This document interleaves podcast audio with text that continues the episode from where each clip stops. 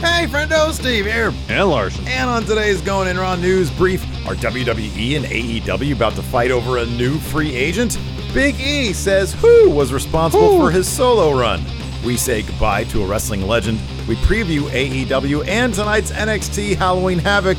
And Steve reviews last night's Impact. But first, is WWE facing yet another COVID outbreak? Larson, what's in the news? So uh, this comes from the Wrestling Observer himself, Dave Meltzer. He's reporting that WWE may have another COVID outbreak on their hands at the Performance Center. According to Meltzer, quote, details are not known other than it happened on Friday, and people who were there, whether they tested positive or negative, were asked to quarantine for two weeks due to contact tracing.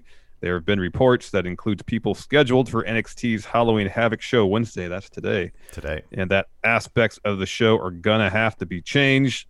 One source in WWE said that uh, that said nobody that is an NXT television regular has tested positive. Fightful Select has some more details, noting that the uh, outbreak could be traced to an in-house live event. I guess these are regular occurrences at the Performance Center. Um, this past Friday, and according to Fightful, again, those in attendance were asked to quarantine and as NXT is preparing changes to Halloween Havoc in the event that changes need to be made. Of course, this comes on the heels of reports last week uh, that a COVID strike team Strike team.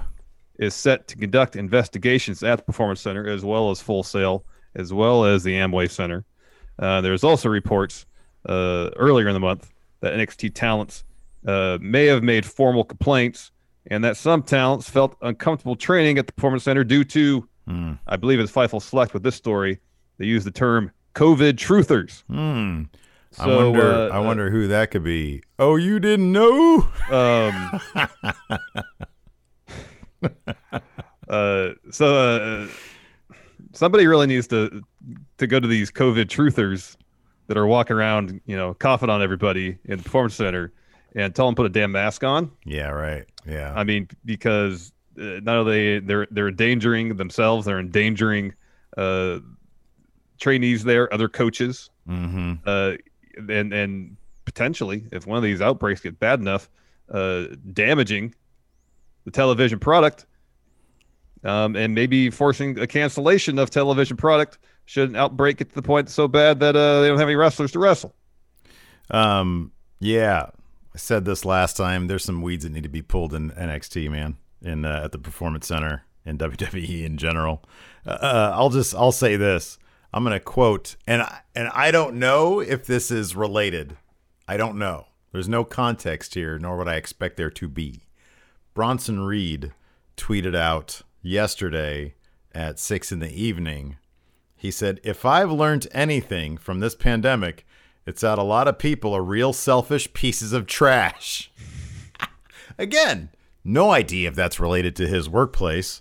Uh, uh, but uh, but yeah, somebody uh, uh, uh, responded to him and said, "I've had to watch a number of people die. I got to hold the iPad so their family can say goodbye." And Bronson Reed responds, "I'm very sorry to hear this." Bronson Reed seems like a real solid human being, Larson. Yes, Um, yes. Yeah, I.